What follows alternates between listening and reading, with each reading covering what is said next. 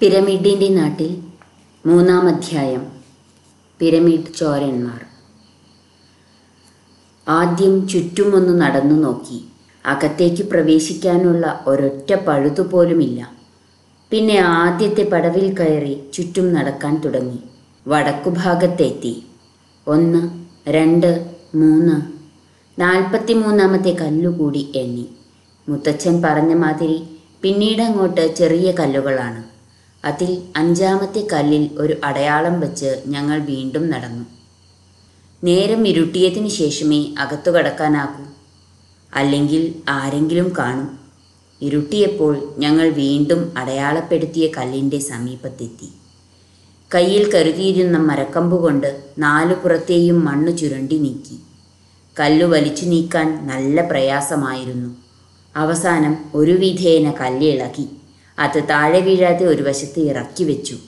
പിന്നീട് ആ തുളയിൽ കൂടി കൈയിട്ട് നോക്കി. പെപ്പിയുടെ മുത്തച്ഛൻ പറഞ്ഞ പോലെ തന്നെ അപ്പുറത്ത് ഒഴിഞ്ഞ സ്ഥലമാണ്.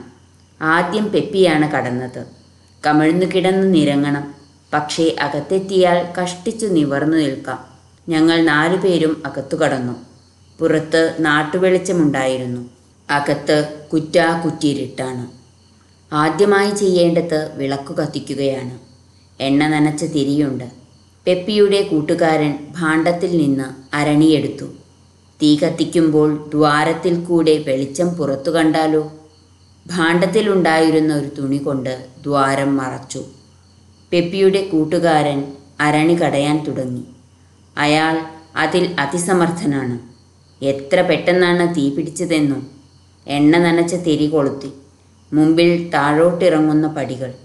ഞങ്ങൾ ഓരോരുത്തരും ഓരോ തിരി കൊളുത്തി ഇറങ്ങാൻ തുടങ്ങി. എത്ര ഇറങ്ങിയിട്ടും തീരുന്നില്ല. പാതാളത്തിലേക്കുള്ള പാത തന്നെ. അവസാനം ഞങ്ങൾ സാമാന്യം വിശാലമായൊരു മുറിയിലെത്തി. നല്ല നിരപ്പായ സ്ഥലം. തട്ടിൽ കയ്യെത്തില്ല. അതിൽ ഒരു സാധനവുമില്ല. ഇടത്തെ ഭാഗത്തെയും വലത്തെയും ചുമരുകളിൽ അര ആൾ പൊക്കത്തിൽ ഓരോ കുറ്റികൾ മാത്രം മുഴച്ചു നിന്നിരുന്നു. കിഴക്കേ ചുമരേതെന്ന് മനസ്സിലാക്കാൻ വിഷമമുണ്ടായില്ല. ഇടതുഭാഗത്താണത്. ഞങ്ങൾ തെക്കോട്ടാണല്ലോ ഇറങ്ങിയത്. കയ്യിലുണ്ടായിരുന്ന കൽക്കൂടം കൊണ്ട് ആ കുറ്റി അടിച്ചിളക്കി. വലിയ വിഷമമുണ്ടായില്ല. കുറ്റി നീക്കിയപ്പോൾ ആ ദ്വാരത്തിൽ നിന്ന് പൂഴിമണൽ വീഴാൻ തുടങ്ങി. ഉടനെ ഞങ്ങൾ തിരിച്ചു മുകളിലോട്ട് കയറാൻ തുടങ്ങി. മുപ്പത് പടവ് കയറിയപ്പോൾ പറഞ്ഞ മാതിരി ഇടത്തെ ഭാഗത്ത് ഒരു വഴി കണ്ടു. ഞങ്ങൾ നാലുപേരും അതിലേക്ക് ഒതുങ്ങി. മുന്നിലുള്ള കല്ല് ഉറച്ചു തന്നെ ഇരിക്കുന്നു. അതിളക്കി ഇടത്തോട്ട് നീങ്ങും എന്ന് പറഞ്ഞാൽ വിശ്വസിക്കാൻ വിഷമം. പക്ഷേ ഇതേവരെയെല്ലാം മുത്തച്ഛൻ പറഞ്ഞ പോലെ വന്നിട്ടുണ്ട്.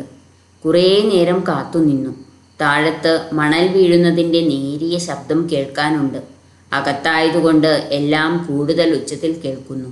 പുറത്തായിരുന്നെങ്കിൽ ഒന്നും കേൾക്കുമായിരുന്നില്ല. കുറേ കഴിഞ്ഞപ്പോൾ നേരെ മുമ്പിൽ എന്തോ ഞരക്കം കേൾക്കാൻ തുടങ്ങി. അത്ഭുതം. മുമ്പിലുള്ള കല്ല് അതാ നീങ്ങാൻ തുടങ്ങി. കുറച്ചുകൂടി കഴിഞ്ഞപ്പോൾ കല്ല് മുഴുവനുമായി ഇടത്തോട്ട് നീങ്ങിക്കഴിഞ്ഞിരിക്കുന്നു മുന്നിൽ മുകളിലോട്ടുള്ള പടവുകൾ. ഞങ്ങൾ അതിലൂടെ കയറാൻ തുടങ്ങി. എത്ര കയറിയിട്ടും തീരുന്നില്ല. ഇങ്ങോട്ട് ഇറങ്ങിയതിനേക്കാൾ കൂടുതൽ കയറേണ്ടി വന്നു. മുകളിലെത്തിയപ്പോഴേക്കും ഞങ്ങൾ വല്ലാതെ കിതയ്ക്കുന്നുണ്ടായിരുന്നു. ഞങ്ങൾ എത്തിച്ചേർന്നത് സാമാന്യം വിശാലമായ ഒരു ഹാളിലാണ്.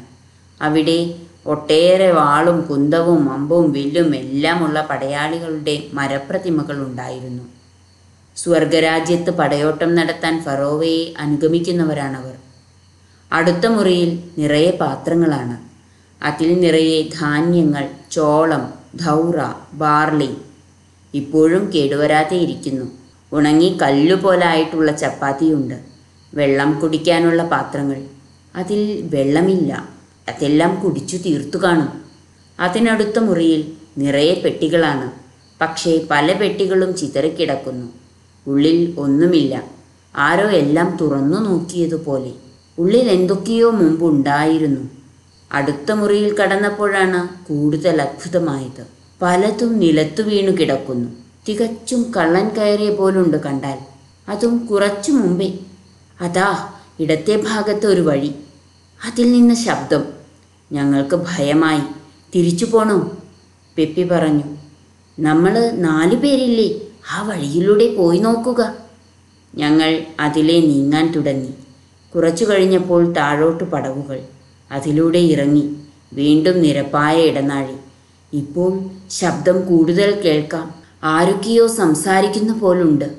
ഞങ്ങൾ നിന്നു. ശബ്ദം അകന്നകന്നു പോകുകയാണ്. ആരാണത്? എവിടേക്കാണ് അവർ പോകുന്നത്? അവരെ പിന്തുടരുക തന്നെ. പിരമിഡിനകത്തെ സാധനങ്ങൾ മോഷ്ടിക്കാൻ വന്ന കള്ളന്മാരായിരിക്കണം. അത് തൊഴിലാക്കിയ ചിലരുണ്ടെന്ന് കേട്ടിട്ടുണ്ട്. ഞങ്ങൾ കുറ്റിയൂരി കല്ല് നീക്കിയപ്പോൾ ശബ്ദം കേട്ട് ഫറോവ ഉണർന്ന് പിടിക്കാൻ വരികയാണെന്ന് ഭയപ്പെട്ട് ഓടുകയാവും. അങ്ങോട്ട് ഭയപ്പെടുത്തുക. കൂടുതൽ ഭയപ്പെടുത്തുക. അതാണ് രക്ഷ. ഇല്ലെങ്കിൽ അവർ ഇങ്ങോട്ട് ആക്രമിക്കും. ഞങ്ങൾ വേഗത്തിൽ മുമ്പോട്ട് നീങ്ങി. ഒട്ടും ഒച്ചയുണ്ടാക്കാതെ ആളുകൾ കിതയ്ക്കുന്ന ശബ്ദം കനവും ഭാരവും പേറിക്കൊണ്ടാണ് ആളുകൾ നടക്കുന്നത്. അവർ ഓടാൻ പറ്റാത്തത്ര ഭാരം എടുത്തിട്ടുണ്ട്. കുറച്ചു ചെന്നപ്പോൾ വഴി വലത്തോട്ട് തിരിഞ്ഞു. അപ്പോൾ ദൂരത്തിൽ ഒരു വെളിച്ചം കാണായി. ഞങ്ങൾ അതിന്റെ പിന്നാലെ അട്ടഹാസം പുറപ്പെടുവിച്ച് ഓടാൻ തുടങ്ങി. ഭാണ്ഡത്തിൽ ഉണ്ടായിരുന്ന മുഖംമൂടികൾ എടുത്തു ധരിച്ചു. ഞങ്ങൾ അതിവേഗത്തിൽ അവരുടെ അടുത്തെത്താൻ തുടങ്ങി. ഭാരമേറ്റിക്കൊണ്ട് അവർക്ക് വേഗത്തിൽ ഓടാൻ പറ്റുമായിരുന്നില്ല. ഇപ്പോൾ അവരെ വെളിച്ചത്തിന്റെ നിഴലിൽ കാണാം. മൂന്ന് പേരുണ്ട്. ഞങ്ങൾ കൂടുതൽ തിരി കത്തിച്ച് പന്തം പോലാക്കി അട്ടഹസിച്ചു. വെളിച്ചത്തിൽ അവർക്ക് ഞങ്ങളെ കാണാമായിരുന്നു. ഞങ്ങളുടെ രൂപം കണ്ടപ്പോൾ അവർ പേടിച്ചു ബോധം കെട്ടു. ശരിക്കും അവരെ പിടിക്കാൻ പാതാളത്തിൽ നിന്ന് പ്രേതങ്ങൾ വരികയാണെന്നാണ് അവർ ധരിച്ചത്. ഞങ്ങൾ അടുത്തെത്തി. ഒരാൾ ചെറുപ്പക്കാരനാണ്. മറ്റു രണ്ടുപേരും മധ്യവയസ്കരും. മൂന്നു പേരും പേടിച്ച് ബോധം കെട്ട് വീണ് കിടക്കുകയാണ്. ബോധം തെളിഞ്ഞ് ഞങ്ങൾ ആരാണെന്ന് കണ്ടാൽ അപകടമാണ്. ഞങ്ങൾ കയ്യിലുണ്ടായിരുന്ന ചരടുകൊണ്ട് ആദ്യം അവരുടെ കൈകൾ പിണച്ച് പിന്നിലാക്കി കൂട്ടിക്കെട്ടി. ഒരാൾ ആ വഴി എങ്ങോട്ടാണ് പോകുന്നതെന്ന് നോക്കാൻ പോയി. മുഖംമൂടികൾ നീക്കിയില്ല. കയ്യിലെ തോൽക്കുറ്റിയിലുണ്ടായിരുന്ന വെള്ളം അവരുടെ മുഖത്ത് തളിച്ചു. വഴിയുടെ അറ്റം കണ്ടുപിടിക്കാൻ പോയ ആൾ ഓടിക്കിതച്ചു കൊണ്ടുവന്നു. പുറത്തേക്കുള്ള വഴിയാണ്. കുറച്ചേ പോകേണ്ടു. നമ്മൾ വന്ന വഴിയേക്കാൾ എളുപ്പം. പുറത്തെ തറനിരപ്പിലാണ് അതെത്തുക പെപ്പിയുടെ മുത്തച്ഛനും കൂടി നിശ്ചയമില്ലാത്തൊരു വഴിയാണത്. കുറച്ചു കഴിഞ്ഞപ്പോൾ അവരിൽ ഒരാൾ കണ്ണു തുറന്നു. പെപ്പി അയാളോട് പറഞ്ഞു ഞങ്ങൾ മഹാനായ ഖാഫ്രയുടെ പ്രേതരക്ഷകരാണ്. നിങ്ങൾ ചക്രവർത്തിയുടെ സ്വത്തുക്കൾ മോഷ്ടിച്ചിരിക്കുന്നു. മോഷണത്തിന്റെ ശിക്ഷ എന്ത് എന്ന് നിങ്ങൾക്കറിയാം. ഫരോവയുടെ സ്വത്ത് മോഷ്ടിച്ചാലോ? നിങ്ങളുടെ പ്രേതത്തിനെങ്കിലും രക്ഷ കിട്ടണമെങ്കിൽ ഞങ്ങൾ പറയുന്നത് കേൾക്ക്.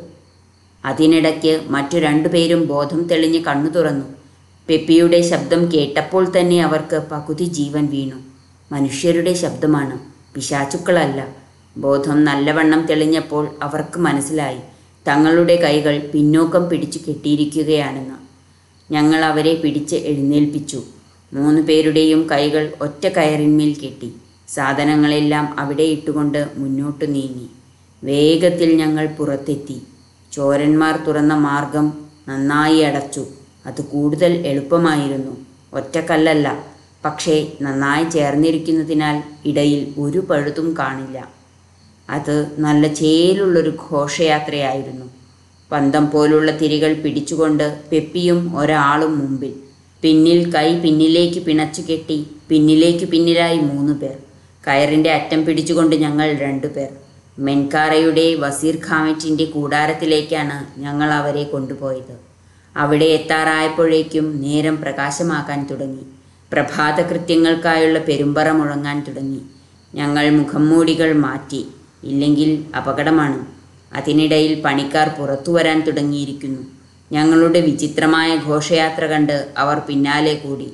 ഇനി കള്ളന്മാർ ഓടിപ്പോകില്ല. എങ്കിലും ഞങ്ങൾ കെട്ടഴിച്ചില്ല. സൂര്യൻ ഉദിക്കുന്നതിന് മുമ്പ് ഞങ്ങൾ ഖാമെറ്റിന്റെ കൂടാരത്തിലെത്തി.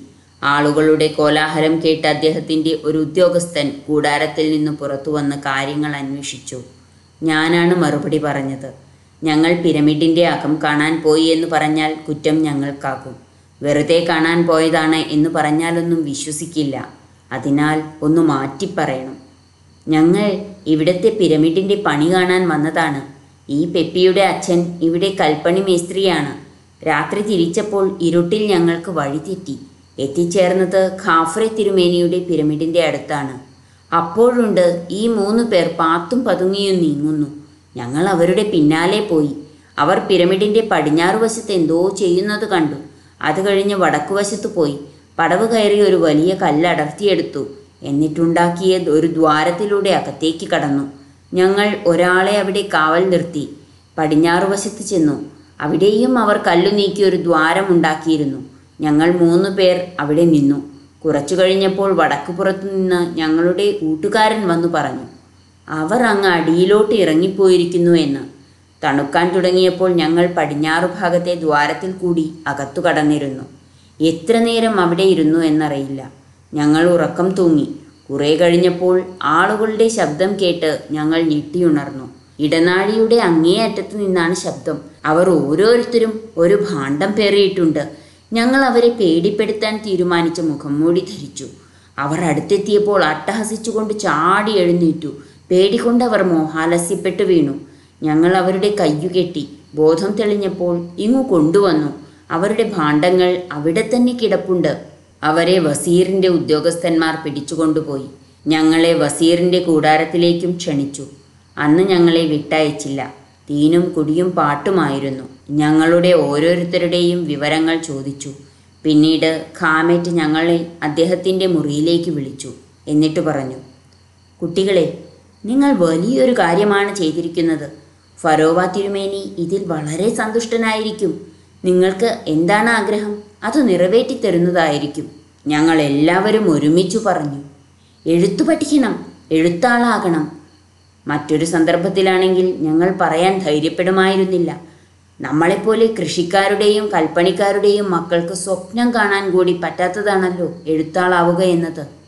പക്ഷേ മനസ്സിലുള്ള ഏറ്റവും വലിയ ആഗ്രഹം അതായിരുന്നു. അതിന് വിഷമമില്ല. നാളെ നിങ്ങൾ വീട്ടിൽ പോയി നിങ്ങളുടെ അച്ഛനമ്മമാരോട് പറഞ്ഞു വരി. എന്റെ അനിയൻ അമെൻമെറ്റ് പ്രഭുവിന്റെ എഴുത്തു പള്ളിക്കൂടത്തിൽ നിങ്ങൾക്ക് ചേരാം. നാളെ കാലത്ത് പായ്വഞ്ചി എടുത്ത് പൊയ്ക്കൊള്ളിൻ. പിറ്റേ ദിവസം കാമറ്റിന്റെ വലിയ ഇരുപത് മാറ് നീളമുള്ള പായ്വഞ്ചിയിൽ ഞങ്ങളെ കയറ്റി. ഒഴുക്കിനെതിരായാണ് വഞ്ചി നീക്കേണ്ടത്. പക്ഷേ കാര്യമായി തുഴയുകയൊന്നും വേണ്ട. തെക്കോട്ട് നല്ല കാറ്റുണ്ട്. പായ വിരിച്ചപ്പോൾ ശരം കണക്കെ വഞ്ചി പായാൻ തുടങ്ങി. പെപ്പിയും കൂട്ടുകാരും മെംഫിസിൽ ഇറങ്ങി ഞാൻ ഇവിടെ എത്തി. അഹ്മോസ് കഥ പറഞ്ഞ് അവസാനിപ്പിച്ചു. അന്ന് വീട്ടിലും ഉത്സവമായിരുന്നു.